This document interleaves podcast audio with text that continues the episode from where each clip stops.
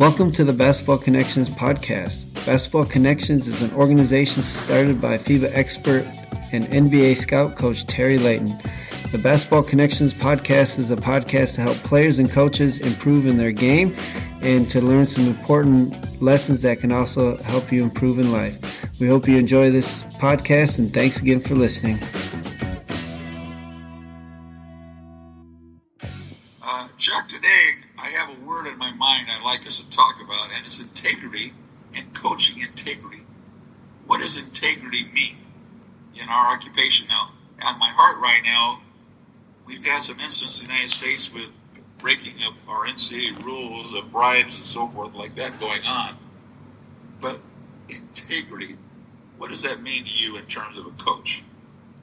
Yeah, integrity is is probably uh, to me the most important thing, and uh, integrity to me just always means to to always do the right thing that's on your heart. And I think about a, a conversation I had with a, a missionary.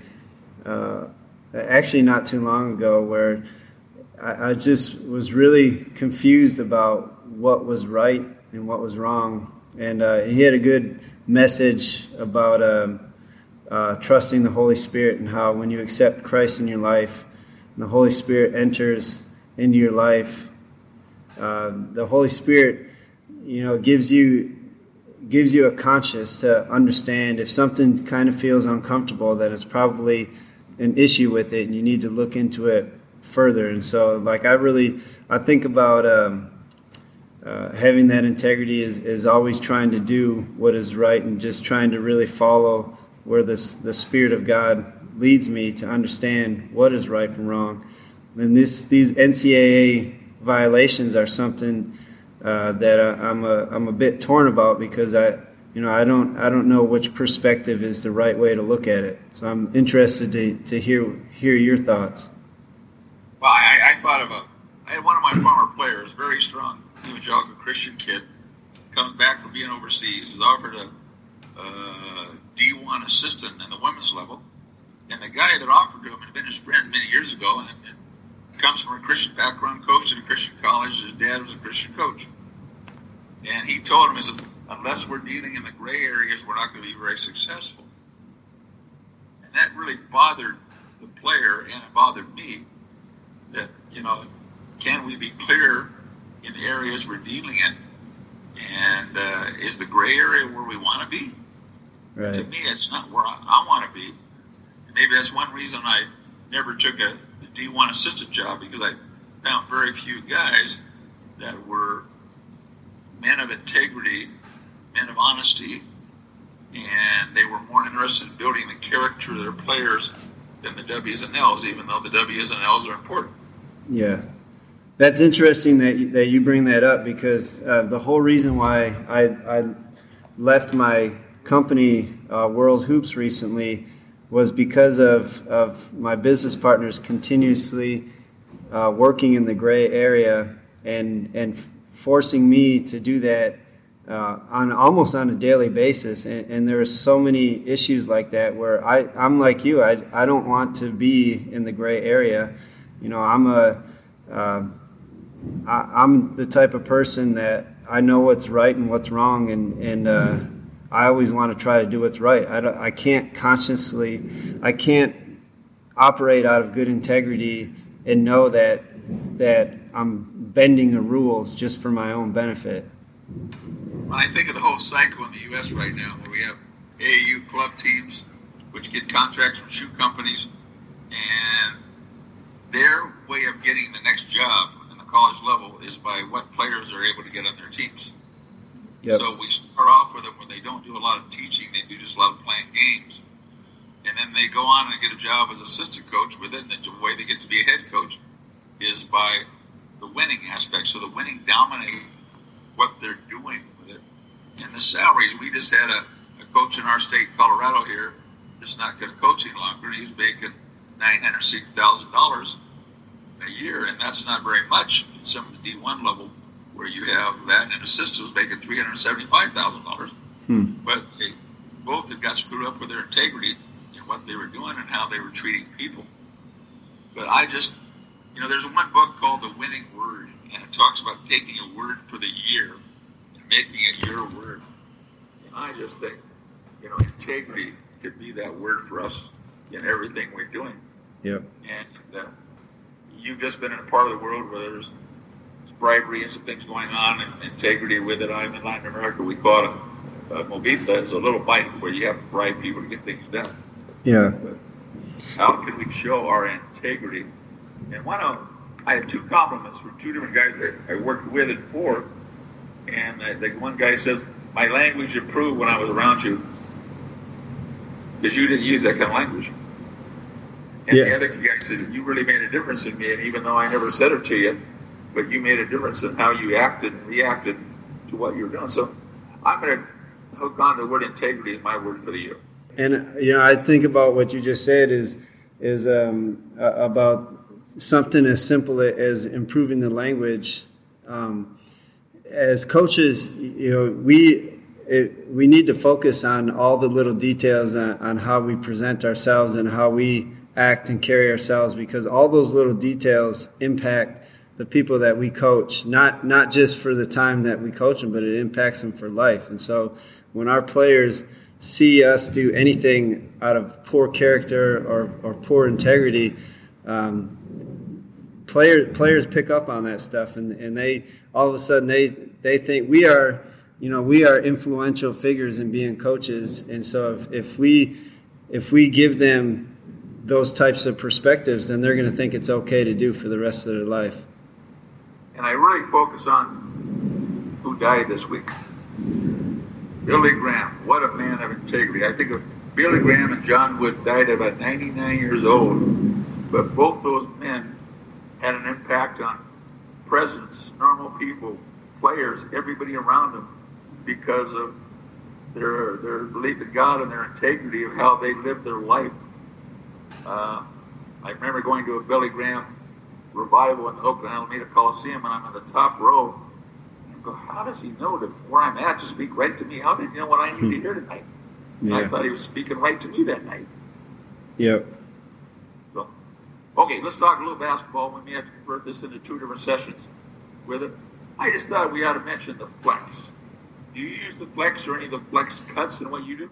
Yeah, I mean it's it's interesting. Uh, before uh, we started recording this, you, know, you had mentioned that uh, that flex is is something that you're not necessarily some something that you're going to go to all the time. And uh, I, I'm the same way. Is is it's not a, a set offense that I would that I would train my players in, but it's interesting to think about how many times I use the flex screen um, to get open shots during to get specific open layups uh, when when we need them at key points in the game. And I look at NBA teams, and most every NBA team has some flex cut in what they were doing. Yep. And I look at you looking out of bounds plays underneath the basket where they come into a flex. Side out of bounds plays into a flex. Early offense, we flow right into a flex. And uh, for people that know, know there are a number of videos on the flex that you can go to YouTube and watch variations of the flex. In the West Coast, Carroll Williams was one of our guys. Ron Ryder was another guy in Pennsylvania that was really good at the flex. Uh, we had a junior college coach here in Colorado that he was running what he called spots, and it was a flex before we ever had a flex. He called it spots. But uh, there are a lot of variations with the flex with it, where you have two people at the top, one on the low post, two at the spread wings, and from there you can run a cut where you cut below that guy at the low post, or in between that guy and the screen coming down, or above those. Those are three different options. I like the Ruben Magnano one when Ruben Magnano makes his screen up by the elbow, and he gives a lot more room for open cutting near the basket, especially as the guy in the low post pops out. So you don't bring in defense into it. And hmm. then there's also variations if you want to not move your post man, just to go and push him from block to block and not have him come out if you don't want him out with it. Or the same way, if you want your same shooter to go corner to corner, you can do there's variation. So there's an awful lot of good variations with the flex. If you want to run it, to me, it's been a real high scoring in offense, but yet at the higher levels, there's people using parts of the flex. Uh, right. If you are playing against the flex, how do you defend it? I remember when we uh, when I was coaching in the U.S. and, and there was a school that we would play every year. Uh, they had they had run the flex uh, for quite a while, and uh, and it was it was always difficult to defend because no matter how much you coach your players, um, eventually they're going to fall asleep and they're going to miss one of those screens and uh, and they're going to get an open layup, and it was just so frustrating to watch, but. Um, I guess that like for my players when we when we play against something like that, it uh, a lot of what we teach defensively, um, we we're always just switching screens um, because we're we don't really have any size advantages or disadvantages. So we just make sure that we know where the cutters are going, and uh, and we just stay there. We have a guy just staying there and switching the screens. I find the same thing. That switching is one of the better ways to do that. The other one is once you identify as the flex, just stay in a zone. Yeah. Just sense and switch man. So just going to zone it up from there on out with it. And yeah. uh, that has some of the same effect with it. Yeah. It's interesting that you say that because, uh, um, like a lot, a lot of times when we, when we will run some set plays with a with some flex screens is when teams are playing zone against us um, because it and, and we're actually not doing it for the guy coming off of the screen, but we're doing it for the guy setting the screener that can uh, roll back into the gap. Right. So you do it for a different reason with it. Yeah. Uh, I find I see a lot of high school teams that just run flex the whole game, and I really think you need a two or three minute offense in the game. That you can't continue to run that same thing. At the high school level, you get away with a little more than you can in college. You need to have some two minute offenses, three minute offenses, or counters to the flex that may have the same formation but aren't doing the same thing. Right. And I think on a weekly basis in your practice, you need to run a uh, one minute, two minute, three minute, or four minute type of what will you run the last minute or two, and run it where you're up, run it when you're down, run it when you're tied up, to have some idea what you're going to do at the end of the game. Yeah, I, I totally agree with that. I, I just, uh, a lot of times coaches ask me what kind of offense I run, and, and I don't have a specific answer because I my whole philosophy is is I train my guys to have high basketball IQs and to uh, to be extremely skilled so that if if there's a point in a game where where we need to run something like flex or post motion, I can draw it up and they can execute it. And that's another thing that we need to do in our practice. We probably don't do enough drawing up in our practice, and then we do it in the game, and the kids are a little confused because we haven't trained them, and we haven't trained ourselves to be better at drawing it up. And to be honest with you, I'm not very good at drawing up. I'm not very artistic. I'm not very, you know, I'm hard to read that. And so I have to practice it in practice. When you have timeouts in practice for water breaks, it's good to draw up something coming out of that. Hmm. So you practice, they practice coming out of the timeout, something you're going to do offensively or defensively. That's a good tip. I just want to put the word out on, on something. I everybody doesn't know that you're going to be moving back to the U.S., so you're going to be looking for some coaching jobs. And uh, give me your email address now. You they should go by.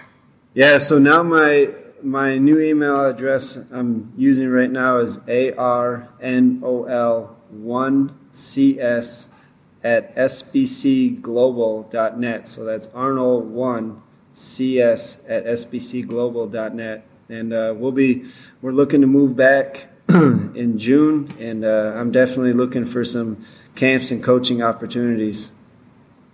Yeah, so if you hear anything, you just send it there or send it to terrybounce at hotmail.com and I will forward it on.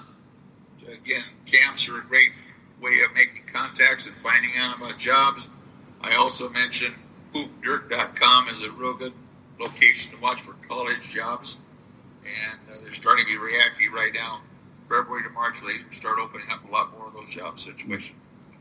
So, anyway, uh, have a good week. Have a good basketball week, and we'll come back in a little bit and do this again. Thanks for listening to the Basketball Connections podcast. If you have any questions for Coach Layton or myself, over these topics that we discussed today, you can email coach at terrybounce at hotmail.com or you can reach me at arnold1cs at sbcglobal.net.